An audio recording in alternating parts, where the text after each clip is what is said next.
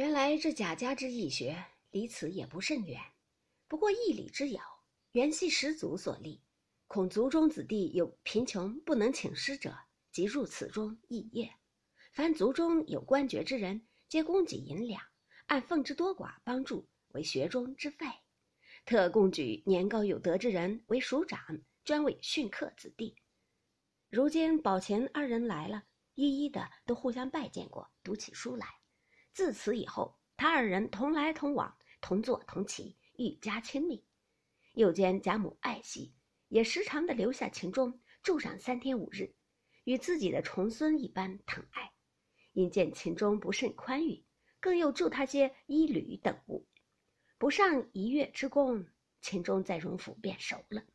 宝玉终是不安本分之人，竟一味的随心所欲，因此又发了脾性，又特向秦钟悄说道：“咱们两个人一样的年纪，况又是同窗，以后不必。”论叔侄，只论弟兄朋友就是了。先是秦钟不肯，当不得宝玉不依，只叫他兄弟，或叫他的表字金青。秦钟也只得混着乱叫起来。原来这学中虽都是本族人丁，与些亲戚的子弟。俗语说得好：“一龙生九种，九种个别。”未免人多了，就有龙蛇混杂、下流人物在内。自宝琴二人来了，都生得花朵儿一般的模样。又见秦钟腼腆温柔，未语面鲜红，怯怯羞羞，有女儿之风。宝玉又是天生成，惯能坐小伏低，陪身下气，情性体贴，话语缠绵，因此二人更加亲厚。也怨不得那起同窗人起了疑，背地里你言我语，构碎摇琢，布满书房内外。原来薛蟠自来王夫人处住后，便知有一家学，学中广有青年子弟，不免偶动了龙阳之性，因此也假来上学读书。不过是三日打鱼，两日晒网，白送些束修礼物与贾代儒，却不曾有一些敬意，只图结交些契弟。谁想这学内就有好几个小学生，图了薛蟠的银钱吃穿，被他哄上手的。也不消多计，更又有两个多情的小学生，亦不知是哪一房的亲眷，亦未考真名姓，只因生得妩媚风流，满学中都送了他两个外号，一号香莲，一号玉爱，虽都有切慕之意，将不利于孺子之心，只是都惧薛蟠的威势，不敢来沾惹。如今宝琴二人一来，见了他两个，也不免缱绻。羡慕，亦因知系薛蟠相知，故未敢轻举妄动。相遇二人心中也一般的留情于宝琴，因此四人心中虽有情意，只为发迹。每日一入学中，四处各坐，却八目勾留，或设言托意，或咏桑欲柳，摇以心照，却外面自为避人眼目，不意偏又有几个华贼看出刑警来。都背后挤眉弄眼，或咳嗽扬声，这也非止一日。可巧这日黛如有事儿，早已回家去了，只留下一句七言对联，命学生对了，明日再来上书。将学中之事，又命贾瑞暂且管理。妙在薛蟠如今不大来学中应卯，因此秦钟趁此和香莲挤眉弄眼，递暗号。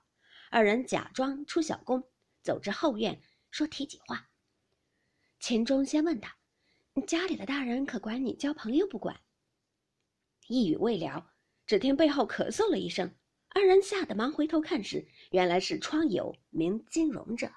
香莲有些性急，羞怒相激，问他道：“你咳嗽什么？难道不许我两个说话不成？”金荣笑道：“许你们说话，难道不许我咳嗽不成？我只问你们，有话不明说。”许你们这样鬼鬼祟祟的干什么故事？我可也拿住了，还赖什么？现在让我抽个头，让咱们一声不言语，不然大家就愤起来。秦香二人急得绯红的脸，便问道：“你拿住什么了？”金荣笑道：“我现拿住了，是真的。”说着又拍着手笑嚷道：“贴的好烧饼，你们都不买一个吃去？”钱钟、香莲二人又气又急，忙进去向贾瑞钱告金荣，说金荣无故欺负他两个。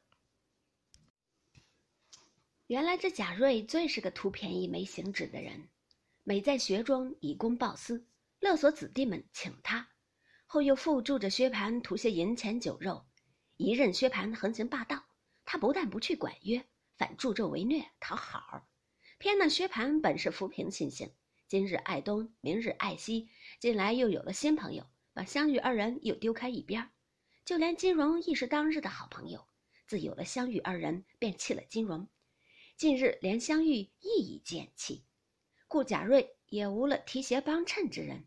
不说薛蟠得心弃旧，只愿香玉二人不在薛蟠前提携帮补他。因此，贾瑞、金荣等一干人也正在促赌他两个。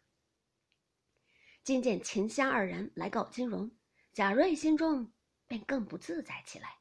虽不好呵斥秦钟，却拿着香莲扎法，反说他多事儿。着实抢白了几句，香莲反讨了没趣，连秦钟也讪讪的各归座位去了。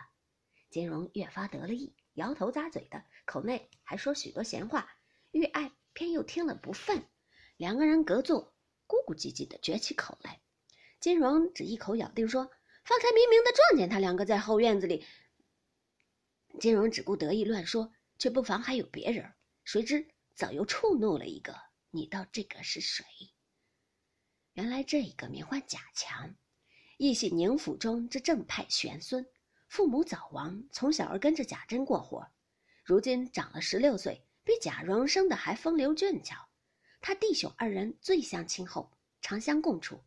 宁府人多口杂，那些不得志的奴仆们专能造言诽谤主人，因此不知又有什么小人构碎谣诼之词。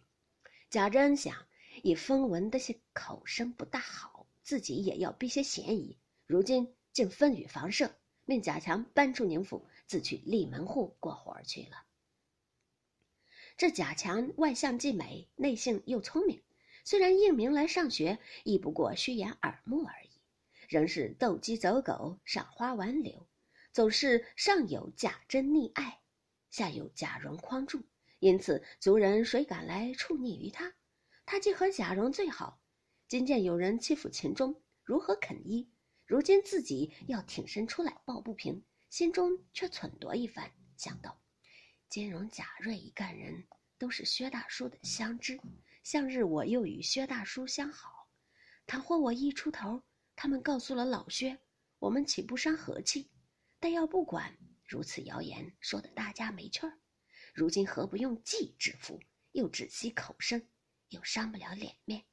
想必也装作出小工，走至外面，悄悄地把宝玉的书童名唤明烟者唤到身边，如此这般挑拨他。